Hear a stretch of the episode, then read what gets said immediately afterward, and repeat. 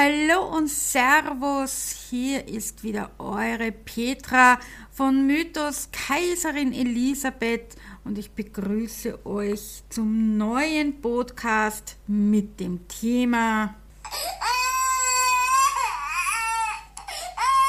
Babygeschrei, die angeblichen unehelichen Kinder von Kaiser Franz Josef. Dass Kaiser Franz Josef kein Kostverächter war, wissen wir aus der Geschichte. Anna Nahowski, Katharina Schratt, Katharina Abel und so weiter sind seine Geliebten gewesen. Das ist nachweislich überprüft worden von vielen Historikern vor mir. Allerdings habe ich einmal bei Katharina Abel habe ich etwas festgestellt, was auch wieder von einer Historikerin falsch aufgeschrieben worden ist. Aber es sind ihm zahlreiche Kinder nachgesagt worden und dem gehen wir heute auf die Spur. 14-jährig ist die erste sanfte Liebe von Kaiser Franz Josef überliefert. Das war niemand geringerer als Bertha von Marwitz. Sie selbst war eine Hofdame seiner Tante Königin Elisabeth Ludovica, genau richtig, Elise von Preußen, einer Schwester von Sophie und gleichzeitig auch die Taufpatin von Kaiserin Elisabeth. Hierzu hat Sophie ganz besorgt in ihr Tagebuch geschrieben und den Brief möchte ich euch vorlesen. Franzi ist in zarter Art und Weise mit Fräulein von Marwitz beschäftigt. Es ist das erste Mal, dass solch ein Gefühl in ihm erwacht. Ich kann den Eindruck nicht genügend beschreiben, den mir das gemacht hat. Dieser Bub, den ich noch für ein Kind hielt, geht plötzlich, ohne dass ich es merke, zu den Neigungen und den Gefühlen eines jungen Mannes über. Das ließ mich eine vage Unruhe wie eine peinliche Sensation empfinden. Und es scheint mir, als gehöre er mir nicht mehr so wie früher. Erzherzogin Sophie als besorgte Mutter, die die zarten Triebe ihres Sohnes mit eigenartiger, ja, wie möchte man das ausdrücken, mit eigenartigem Empfinden beobachtet hat. Viele Mütter können das wahrscheinlich nachempfinden. 17-jährig war es wieder eine Hofdame, die Kaiser Franz Josef in Leidenschaft versetzte. Nur leider Gottes ist der Name besagter Hofdame nicht überliefert. Leider Gottes, ich habe alles abgesucht. Ich konnte sie nicht ausfindig machen, aber es war die Hofdame und Gesellschafterin von Großfürstin Helene Pavlovna. Und sie war zu Besuch in der Hofburg und hierzu hat der Erzieher von Kaiser Franz Josef ebenfalls einen Tagebucheintrag hinterlassen, ein ungeheuerlicher Skandal. Der Erzherzog Franz, wie er ja als Kind bis zu seiner Krönung genannt wurde, also er hatte immer nur einen Vornamen, erst als Kaiser nannte er sich dann Kaiser Franz Josef. Hier sollte er sich von allen anderen Kaisern vorher absetzen und absondern und einzigartig in der Geschichte sein. Seine Mutter hatte recht mit den Doppelnamen, weil er ist der einzige in der österreichisch-ungarischen Geschichte der Habsburger, der einen Doppelnamen hatte. Also als Kind bis zu seinem 18. Geburtstag, bis dann am 2. Dezember 1848 wurde er immer nur Franz genannt. Also Erzherzog Franz hat den Erzieher warten lassen, um so ein bisschen mit der Hofdame zu schickern. Was für ein absonderlicher Skandal! Ja, jeder Erzherzog in gutem, oder ein jeder Junge aus gutem Hause, sagen wir es einmal so, jeder Adelsmann musste die Liebe lernen, möchte es jetzt gewählt ausdrücken. Und so kamen hygienische Damen ins Kaiserhaus. Die nannte man tatsächlich so. Und die wurden ausgesucht. Sie waren nicht aus dem Adel. Immer sehr gesunde Witwen. Also das wurde schon untersucht. Und mit einer animalischen Konstitution, was man auch immer im 19. Jahrhundert verstanden hat. Und so wurde eine üppige Dame aus Krems von Graf Grünne ausgesucht, natürlich unter Anleitung von Erzherzogin Sophie, und die wurde an den Wiener Hof gebracht und durfte dort erstmals an Erzherzog Franz heran. Also im Grunde genommen kann man sagen, Erzherzog Franz hat alles, was er wusste, und das war nicht viel. Das ist aus den Überlieferungen vor allem von Anna Nahowski bekannt. Er war ein sehr grober Liebhaber, kannte keine Zärtlichkeit. Er hatte dann sogar einmal das Korsett zerrissen und konnte auch nicht abwarten. Und ja, also möchte das jetzt nicht anders ausführen, aber er ging halt schon ran, wo die Dame noch nicht bereit dazu war, sagen wir es einmal so. Also ihr kennt euch, glaube ich, alle aus. Ja? Ich möchte das jetzt nicht in die Breite treten. Aber von einer hygienischen Dame lernte er, unter Anführungszeichen, sein Handwerk. Diese Damen waren hoch angesehen am Wiener Hof, und alle Erzherzöge aus dem Haus hatten so eine hygienische Dame als erste Liebe kennengelernt. Das war so üblich. Das war auch in anderen Königshäusern üblich, nur nannte man sie da anders. Aber in Wien, am Wiener Hof, waren das tatsächlich hygienische Damen. Nachdem er das quasi unter Anführungszeichen hinter sich gebracht hat, ging es also dann los, und seine erste ganz offizielle Affäre mit einer Frau hatte er 1848, also 18-jährig, und das war niemand geringerer als Elisabeth Gräfin von Ugarte. Sie soll eine sehr schöne Frau gewesen sein, war allerdings bereits verheiratet, und ihr Mann Graf Ugarte konnte diesem natürlich nichts abgewinnen, aber es war natürlich schon das Getuschel groß. Erzherzogin Sophie war dem Schlaganfall näher, als sie da so fuhr, und fuhr da unglaublich drein. Und auch hier kamen einige Briefe von Gräfin Scharnhorst, das war ja die Hofdame von Erzherzogin Sophie, und auch Elisabeth Ugarte selbst schrieb dieses Amüsement einer Freundin, und deswegen ist das alles bekannt. Ich möchte euch die beiden Abschnitte vorlesen. Als erster von Elisabeth Ugarte, und der Name wird euch schon ins Gedächtnis geschossen sein. Elisabeth, und von denen hatte er mehr vor seiner Frau. Also dieser Name ist ihm schon irgendwie so ein bisschen, kann man sagen, angedeiht gewesen. Ab dem 18. Lebensjahr hat er mehr oder weniger mehrere Elisabeths vor die Füße bekommen. Also Elisabeth Ugarte schrieb Folgendes an ihre Freundin: Da ich jedes Mal mit unserem deliziösen Kaiser tanze, schon zweimal tanzten wir den Cotillon zusammen, was, wie du dir denken kannst, großes Aufsehen errege und Appetit, Vanité, doch etwas schmeichelte.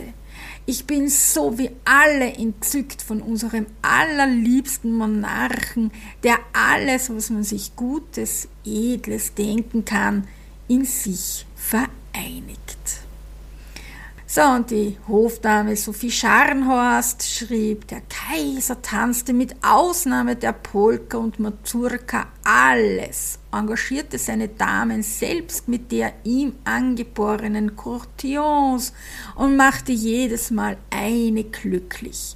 Zu diesen gehörte unsere kleine Ugarte, die er zur Cotillon-Tänzerin wählte. Sie strahlte vor Entzücken und ihr Gemahl war um sie beschäftigt wie die Henne mit dem Küken. Also ihr lest aus beiden Briefen heraus, dass der Cotillon etwas bedeutete und tatsächlich, den gab es wirklich. Also der ist nicht nur im Sissi-Film Thema, sondern den gab es tatsächlich. Das war der höchste Tanz auf einem Ball, mit dem wurde der Ball quasi eingeleitet, das war immer um 12 Uhr Mitternacht und tatsächlich gab man der Angebeteten die Lieblingsblumen in die Hand. Es wurden vorher schon sämtliche Blumen von den Blumenmädchen aufgekauft und die warteten dann immer vor den Salons und wurden dann hereingebracht, dort holten die Diener die Blumen ab und die Herren der Schöpfung teilten sie dann an ihre Dame aus. Ja, die 26-jährige Gräfin wurde nach Wien beordert zur Erzherzogin Sophie. Sie lebte damals ein bisschen außerhalb, sie musste zum Rapport und war dann nie wieder gesehen worden mit ihrem Mann. Sie mussten Österreich sogar verlassen. 1848 war dann eine große Revolution in Wien und die Herrschaften mussten fliehen und auch in Olmütz hatte er so ein kleines Techtelmechtel mit jemandem und auch das ist nicht näher bekannt. Und ihr werdet es nicht glauben, mich hat einmal ein Nachfahre angeschrieben über diese Dame in Olmütz. Ich muss ihn jetzt wieder mal anschreiben. Er hat damals unglaublich geforscht, weil er vermutet nämlich, dass seine Urgroßmutter dieses Verhältnis war, oder Ururgroßmutter, und er aus der Linie Habsburg abstammt. Er wollte ein Buch schreiben, hat mir damals so ein bisschen die Stammbäume geschickt, wie weit er gekommen ist, das war nicht viel.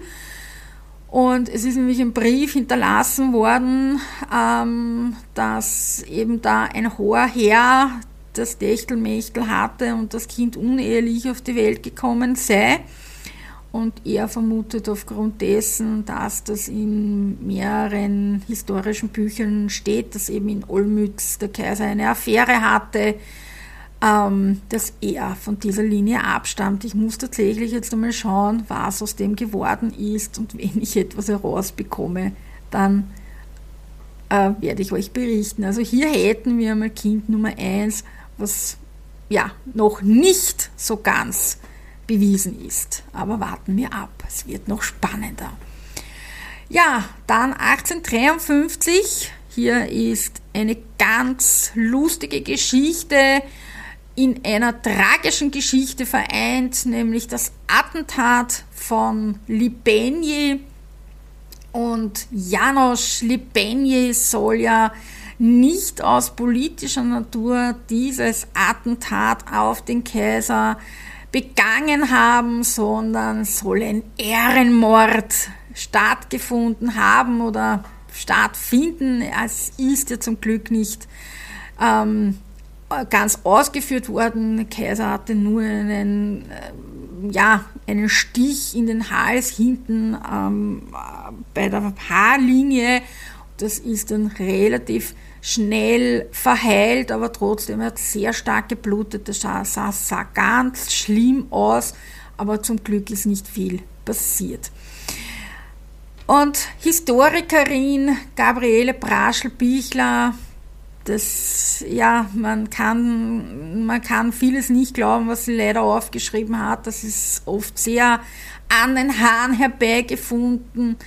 Und ja, aber sie hat eine Geschichte rund um das Ganze konstruiert und dann gab es in früherer Zeit noch einen Kommissar, der das Ganze in einem Buch reingeschrieben hat und ich möchte euch die Geschichte kurz erzählen. Also der Kaiser hatte angeblich eine Affäre mit der Schwester von Libényi. Sie hieß Margit Libényi und dem Kaiser soll folgender Art das Mädchen aufgefallen sein. Bei seinen zahlreichen Praterbesuchen sah er dieses junge, sehr hübsche Mädchen, wie sie vor einer Schaubude einen temperamentvollen Czardasch tanzte und der Kaiser erfuhr, dass das die Nichte der damaligen Schaustellerin oder Budenbesitzerin Frau Danzinger kam mit dieser ins Gespräch und Margit war hin und weg von dem schönen Kaiser und angeblich soll hier eine Affäre entstanden sein. Allerdings konnte das nie irgendjemand dingfest machen. Also diese Affäre ist eine reine Erfindung von zahlreichen Nachfahren, die hier mehr hinein interpretiert haben, als wahr ist. Warum? Weil Libényi sich niemals geäußert hat, warum er das Attentat auf den Kaiser verübt hat. Er war aber ein großer Anhänger vom Lajos und der war ein Revolutionsführer. Und hier ist die Verbindung zu finden und nicht, dass es ein Ehrenmord sein sollte aufgrund der Schwester. Man weiß auch eigentlich gar nicht, was mit dieser Schwester passiert ist oder wo sie herkam plötzlich und so weiter. Fakt ist, hier könnt ihr das dann alles nachlesen. Beim Libényi-Attentat habe ich das hineingeschrieben. Ich werde den Link hineinschreiben.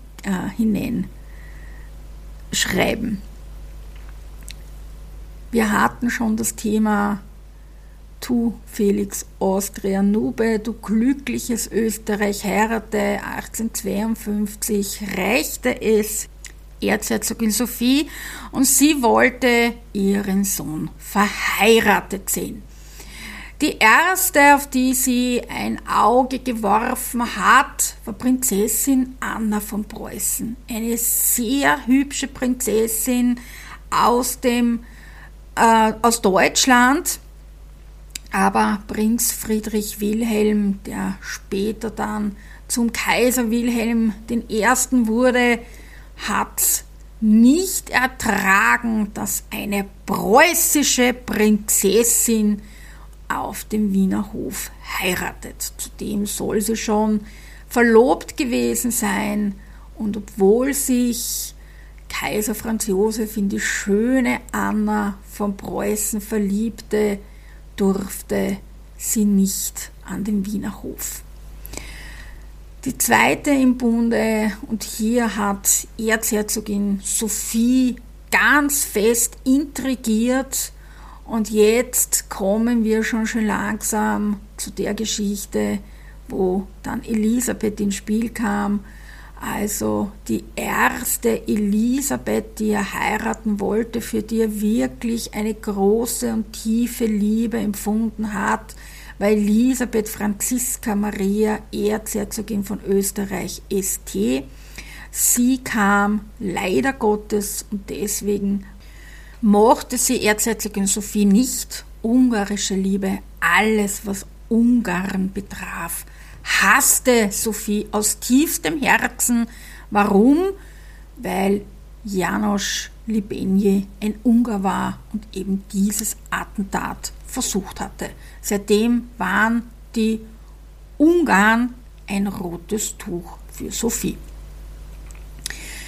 Elisabeth Franziska war bereits verheiratet. Sie war Witwe von Erzherzog Stefan und mit Kind, ein kleines Mädchen wurde geboren und die wurde dann tatsächlich in der Geschichte sogar noch die Königin von Bayern. Aber es sollte nicht zu dieser Heirat kommen. Sophie intrigierte aufs Maßloseste und verheiratete sie kurzerhand mit Erzherzog Karl Ferdinand und gleichzeitig machte sie mehr oder weniger in ihren eigenen Kreisen publik, dass Kaiser Franz Josef heiraten sollte. Zuerst wollte sie Nene und dann wurde es Elisabeth, die kleine Sisi, hatte es dem Kaiser angetan. Sisi wurde in ihrer Kindheit bis zu ihrem 14. Lebensjahr in der Familie Elise genannt. Das könnt ihr in vielen Briefen auch lesen. Deswegen wurde auch die Hymne auf Elise geschrieben und ab ihrem 14. Lebensjahr taufte sie mehr oder weniger Ludovica auf Sisi um und auch das ist in vielen, vielen Briefen von Kaiser Franz Josef überliefert, dass es Sisi war und niemals Lisi. Wir hatten kürzlich wieder einen Disput wegen diesem Namen. Es stimmt einfach nicht, dass Elisabeth jemals Lisi genannt worden. Ja, als kleines Kind vielleicht irgendwo einmal im Possenhofen, aber Sisi wurde sie mit 14 Jahren. Oder eine Sisi wurde sie mit 14. Karl Ferdinand und Elisabeth Franziska, um ihr jetzt den zweiten Namen zu geben, wurden unglaublich glücklich und heirateten ganz knapp vor Kaiserin Elisabeth und Kaiser Franz Josef oder eigentlich in dem Sinne Herzogin Elisabeth in Bayern. Und jetzt kommt schon der erste uneheliche Sohn, also jetzt zählen wir mit, wie viel sollen es gewesen sein. Der erste kommt jetzt schon ins Spiel, er ist geboren 1851 am 26.02. und starb am 20.04.1918 und sein Name war Paul Gautsch Freiherr von Frankentum. Und er war der Unterrichtsminister ab 1879 und sein Vater ist unbekannt. Und deswegen glaubt man, dass es Kaiser Franz Josef gewesen sein soll. Diese Spekulation ist folgendermaßen entstanden. Es war wieder unsere Kunsthistorikerin Gabriele Praschl-Baichler, die dieses Thema aufgebracht hat in einem ihrer zahlreichen Bücher aus den 80er Jahren.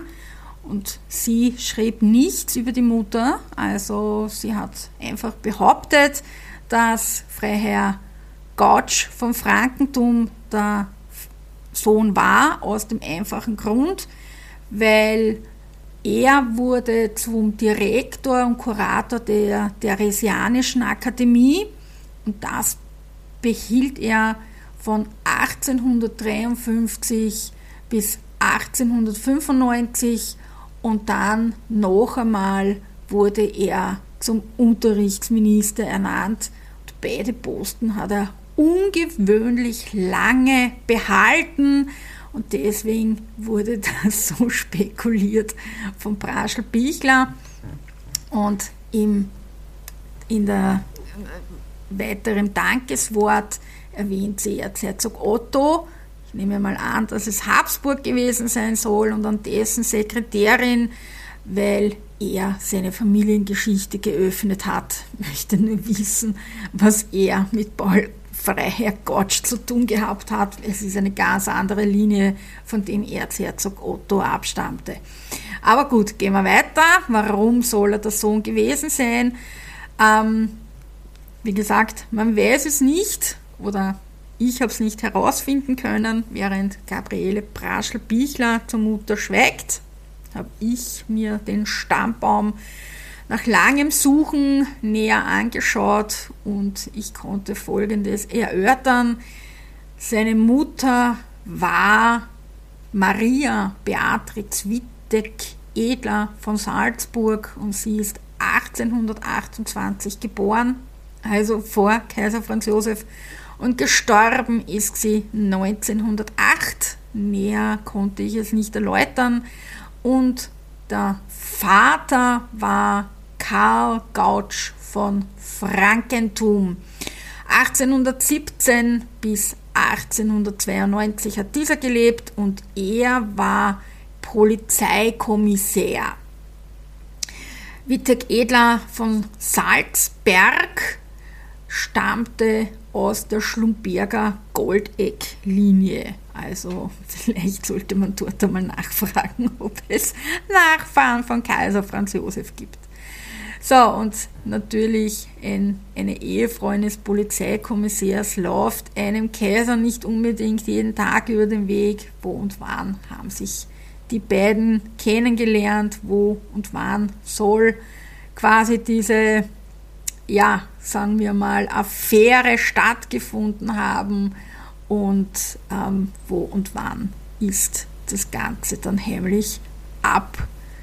Ja, sagen wir es einmal so, wo hat sich das dann abgespielt, die Geburt und so weiter, weil es muss ja dann, entweder hat sie dann schnell geheiratet und hat dem Karl Gautsch ein Kuckuckskind untergejubelt, was natürlich im 19. Jahrhundert unglaublich oft der Fall war, auch noch in den 50er, 60er Jahren, 70er Jahren später, also 1970 und so weiter, weil es ja DNA noch nicht gab. Ja. Und wer weiß, ob das nicht heute auch noch oft passiert, dass irgendeine Frau sagt, ja, ja, das Kind ist von dir und in Wirklichkeit ist es das nicht, ja. Aber wir gehen weiter, also das erste Kind haben wir. Wir zählen jetzt mit, ich mache einen Strich, 1. Jetzt kommen wir zu einem riesigen Gerücht, was immer wieder in den Büchern aufgearbeitet steht oder nicht aufgearbeitet oder wie auch immer. Jedenfalls, Kaiser Franz Josef soll eine Beziehung oder auch ein Verhältnis mit Helene Baltazzi bzw. Helene Freifrau von Vetschera gehabt haben. Jawohl, und zwar, das war die Mutter von Mary, Kronprinz Rudolf. Auch er soll ja mit ihr 14-jährig, ich glaube 14 soll er gewesen sein, eine Affäre gehabt haben und in weiterer Folge soll sie dann schwanger geworden sein und dann soll ja die Mary, soll ja angeblich das Kind von Prinz Rudolf gewesen sein. Also ihr seht, ein Unding nach dem anderen kann man in verschiedenen Büchern immer wieder nachlesen. Aber hier ist jetzt Folgendes überliefert, angeblich also Helene Baltazzi bzw. Helene Freifrau von Vetschera, geboren ist sie am 29.05.1847 und gestorben ist sie am 1.02.1925. Sie liegt in Baden begraben, sie ist steinreich geboren und verarmt gestorben. Ja, und jetzt möchte ich euch erzählen, wie sich das abgespielt haben soll. Also, der Zeitpunkt der Beziehung war das Jahr 1850, also Franz Josef war 20 und Erzherzogin Sophie hat das angeblich natürlich sofort verboten und Helene wurde angeblich mit einer Abfertigung von sage und schreibe 3 Millionen Kronen abgespeist werden sein und 3 Millionen Kronen sind heute, und jetzt haltet euch fest, ich habe es ausgerechnet, 56.201.370 Euro. Also 56.201.370 Euro hat sie angeblich bekommen, dass sie vom Kaiser ablässt. Ja, das ist ein Wahnsinn, wenn man das bedenkt, dass Kaiser Franz Josef immer sehr sparsam ist, aber hier wird wahrscheinlich Onkel Ferdinand ausgeholfen haben. Er war ja unglaublich reich und erst nach seinem Tod, das war 1875, genau am 29.06., hat dann das ganze Vermögen erst der Neffe, also Kaiser Franz Josef, geerbt. So, also jetzt ist wieder Gabriele Praschl-Baichler am Werk gewesen und hat diese Affäre natürlich aufgeschrieben, beziehungsweise wie sie es herausgefunden haben. Und jetzt kommen wir zur Auflösung. Wem ist es aufgefallen? Ich habe es ganz kurz erwähnt. Helene ist 1847 geboren. Also 17 Jahre später, nach dem Kaiser erst 1830 geboren. Die Affäre war angeblich 1850. Natürlich, Kaiser Franz Josef hätte da schon eine Affäre mit einer Frau haben können. Hat er auch, habe ich euch ja gerade vorher erzählt.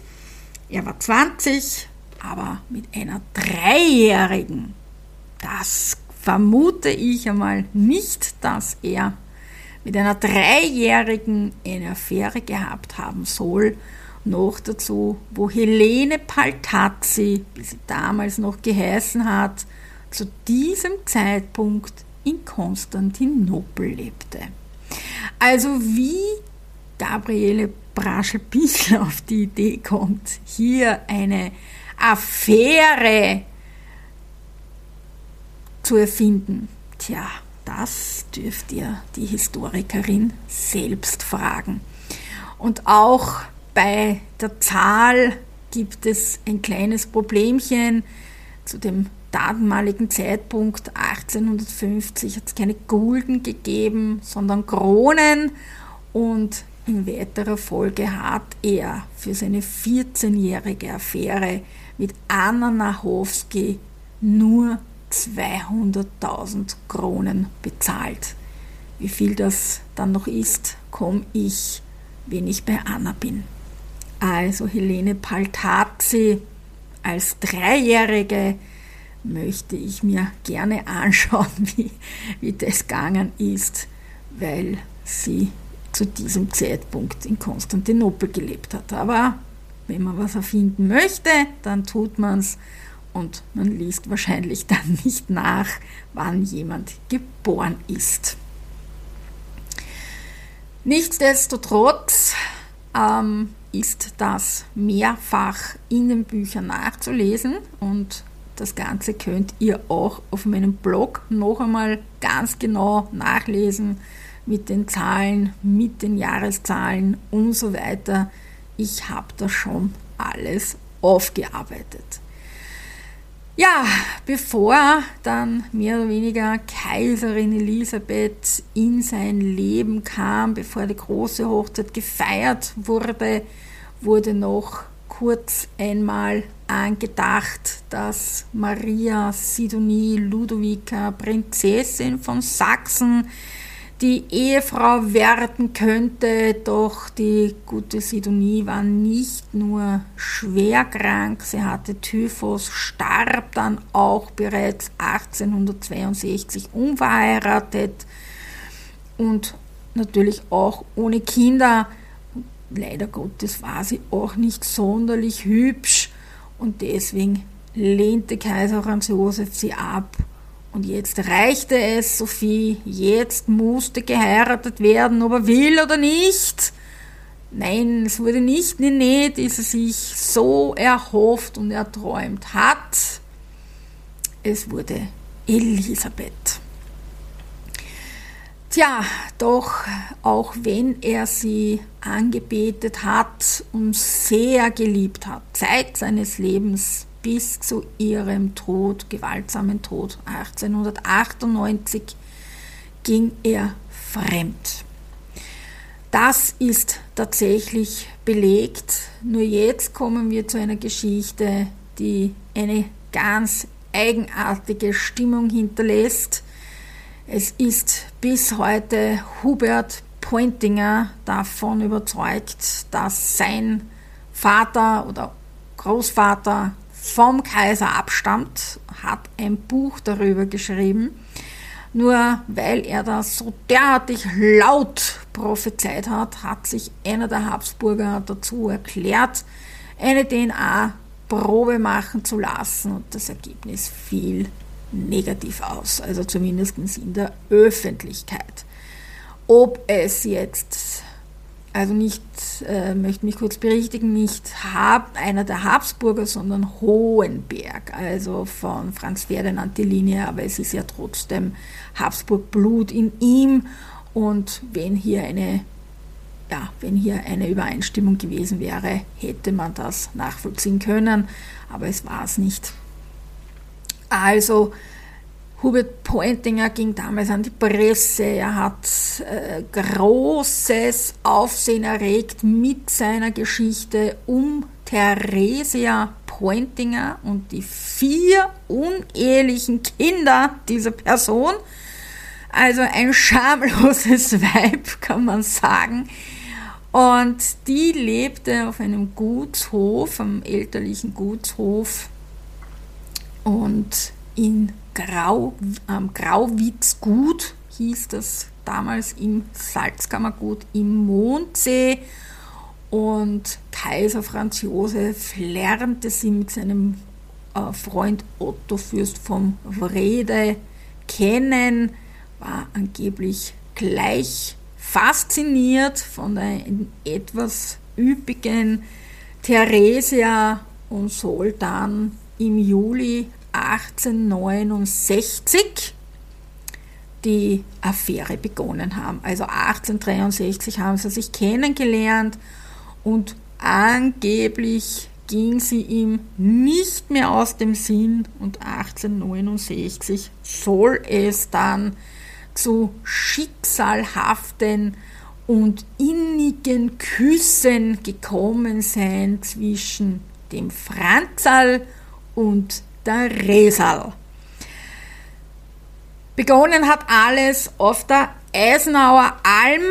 Dort war Resal als Sängerin tätig. Und ja, es gibt eine Aufzeichnung vom Resal, wie sie das Ganze wahrgenommen hat. Und ich schwör's euch, wenn ich euch das jetzt vorlese, nein, wir sind nicht bei Rosamunde Pilcher, sondern wir sind tatsächlich bei der Tagebucheintragung vom Resal. Voll Zufriedenheit über das getane Tagwerk hat Resal vor der Hütte Platz genommen, um sich in aller Stille und voller Dankbarkeit dem Schöpfer gegenüber vom sinkenden Tag zu verabschieden. Doch nur Minuten später verändert eine folgenschwere Begegnung das Leben des jungen Mädchens für immer, als ein Mann in der Bekleidung eines Jägers Resal Aufmerksamkeit auf sich zieht. Dieser unterscheidet sich äußerlich kaum von anderen Jägersleuten, außer dass er einen grausen Filzhut, eine graue Lodenjoppe und graue Wadenstrümpfe trägt. Als er sich Resals Hütte nähert, fällt es ihr wie Schuppen vor den Augen. Den durch seinen eigentümlichen federnden Gang hat sie in Trotzdämmerung als Franz Josef, den Kaiser von Österreich, erkannt. Seit dem letzten Treffen auf dem elterlichen Grauwitzgut haben sich beide beider Herzen füreinander leidenschaftlich entzündet. Jetzt scheint die Erfüllung von Resals Sehnsüchten und Träumen nahe. Ja, es trieft der Schmalz raus. Kaiser Franz Josef war zu diesem Zeitpunkt 39 Jahre alt. Resal war keine 17 mehr, wie sie sich kennengelernt haben. Jetzt war sie 23, doch immer noch eine Jungfrau. Wie er dann gegangen ist, war sie es nicht mehr. Hierzu gibt es auch eine Überlieferung und hier möchte ich euch vorlesen und noch einmal, wir sind nicht bei Rosamunde Pilcher.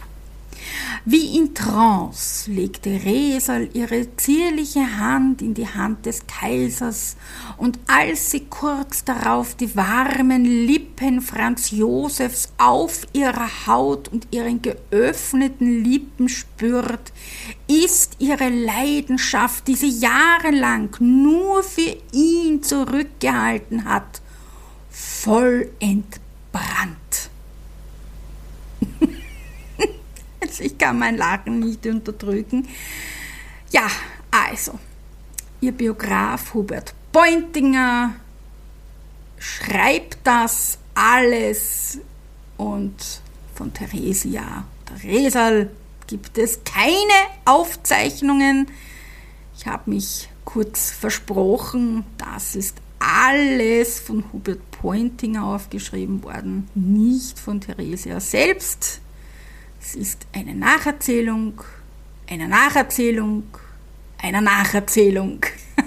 Also stille Post lässt grüßen. Und jetzt kommen wir zu den Kindern. 4 Kinder sind in dieser Affäre, in dieser nacherzählten Affäre entstanden. Also, wir sind bei 5, ne? Wenn man Paul dazu zählt. 1, 2, 3, 4, 5. Die Stricheln gemacht, ich hoffe ihr auch. Wir sind bei Anton Pointinger. Er ist am 6.4.1870 geboren, unbekannt verstorben. Franziska Pointinger, 1871 geboren, kein näheres Datum bekannt, ebenfalls unbekannt verstorben. Matthias Pointinger ist am 5.12.1872 geboren und gestorben ist er am 27.11.1941. Von ihm geht alles aus, also alle weiteren Kinder. Und dann gab es noch Wilhelmine Buchwald, sie ist am 28.05.1877 geboren und ebenfalls ist kein weiteres Datum, Sterbedatum bekannt.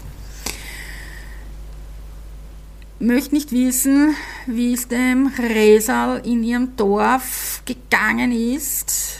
Die ganzen Kinder mehr oder weniger unehelich zur Welt gebracht. Das muss ein unglaubliches Getuschel gewesen sein, also ihr wird sicherlich nicht gut gegangen sein, aber sie hat ein bisschen einen kleinen Ausweg gesucht oder auch gefunden. Sie übergab lange Zeit ihrer Schwester die 3 unehelichen Kinder, die war verheiratet und so hat man es mehr oder weniger gemacht, dass es in der Öffentlichkeit die Franziska die Kinder aufzog und Theresia aber permanent bei der Schwester ein- und ausging, um ihre eigenen Kinder zu sehen, weil, wie gesagt, im 19. Jahrhundert 3 uneheliche Kinder, also das muss schon ein Getuschel und ein Gerede gewesen sein und da geht es einer Frau nicht gut oder ist es halt auch nicht gut gegangen. Ja. Danach hat sie einen Waldhüter und Förster geheiratet, den Willi Buchwald. Also hier ist dann auch die letzte Tochter, ist nach ihm benannt worden, Wilhelmine. Und natürlich hat sie dann, dieses Kind ist dann ehelich zur Welt gekommen und soll aber trotzdem von Kaiser Franz Josef gewesen sein. In ihrer tiefen Trauer, da Kaiser Franz Josef sich nicht jedes Jahr sehen hat lassen und in einem Jahr, wo sie ganz besonders auf ihn gewartet hat, kam er auch nicht. Es war gerade die Weltausstellung in Wien und dort brillierte er mit Kaiserin Elisabeth und kam nicht ins Salzkammergut. Und jetzt beichtete Resal ihrem Willi, dass sie 3 uneheliche Kinder hat und auch eine Liaison mit einem hohen Jäger. Doch Willi wusste da schon längstens Bescheid. Als Waldhüter und Förster hat er es angeblich mitbekommen und so ist Folgendes überliefert. Ja, Schmalz wird jetzt wieder fließen, haltet euch fest. So verwundert es nicht, dass auch die Gänge des Kaisers, des Liebhabers in der Verkleidung des Weidmanns nicht unentdeckt geblieben sind. Mancher voyeuristische Jäger mag sogar an der hölzernen Außenwand in tiefster Nacht dem Liebesspiel des Kaisers gelauscht haben. Trotzdem dringt in dieser Zeit nie ein Wort über die außerehelichen Neigungen des Kaisers an die Öffentlichkeit. Zu schwer wiegt die Angst vor einer Verurteilung wegen Majestätsbeleidigung mit nachfolgendem Arrest. Wie bei der stillen Post werden die amüsanten Beobachtungen in Jägerkreisen aber von einem zum nächsten weitergegeben. Hinter vorgehaltener Hand und in der ständigen Wachsamkeit kein Wort davon an falsche Ohren dringen zu lassen. Ja, man möchte es am liebsten zerreißen oder verbrennen. Also, wie schon gesagt, Georg Hohenberg, der Urgroßneffe von Erzherzog Franz Ferdinand, hat sich dann bereit erklärt, die DNA-Analyse machen zu lassen. Dr. Christa Nussbaumer, allgemein beeidete und gerichtlich zertifizierte Sachverständige der forensischen Molekularbiologie, hat diesen ausgewertet und Georg Hohenberg und Hubert Pointinger sind nicht verwandt. Doch immer noch glaubt er das und geht von seinem Stand nicht herunter. Er stammt vom Kaiser ab und in weiterer Folge sind wir dann jetzt schon bei Katharina Abel, aber es ist wieder soweit. Ihr wolltet nur 45 Minuten haben. Ich habe schon 3 Minuten überzogen. Ich muss euch aufs nächste Monat vertrösten und wie es dann weitergegangen ist mit den unehelichen Kindern, erfährt ihr in Teil 2. Es wird spannend werden und ich bedanke mich wieder für eure Aufmerksamkeit. Ich hoffe, es hat euch gefallen. Ihr dürft auch gerne den Podcast speichern und auch kommentieren. Ich würde mich freuen, weil nur so geht er dann einmal ein bisschen in die Welt hinaus. Das passiert immer nur, wenn man speichert oder wenn ihr selbst ihn auch euren Freunden oder anderen Menschen, wo ihr glaubt, würden sich dafür interessieren, teilt. Danke fürs Zuhören, eure Petra von Mythos Kaiserin Elisabeth.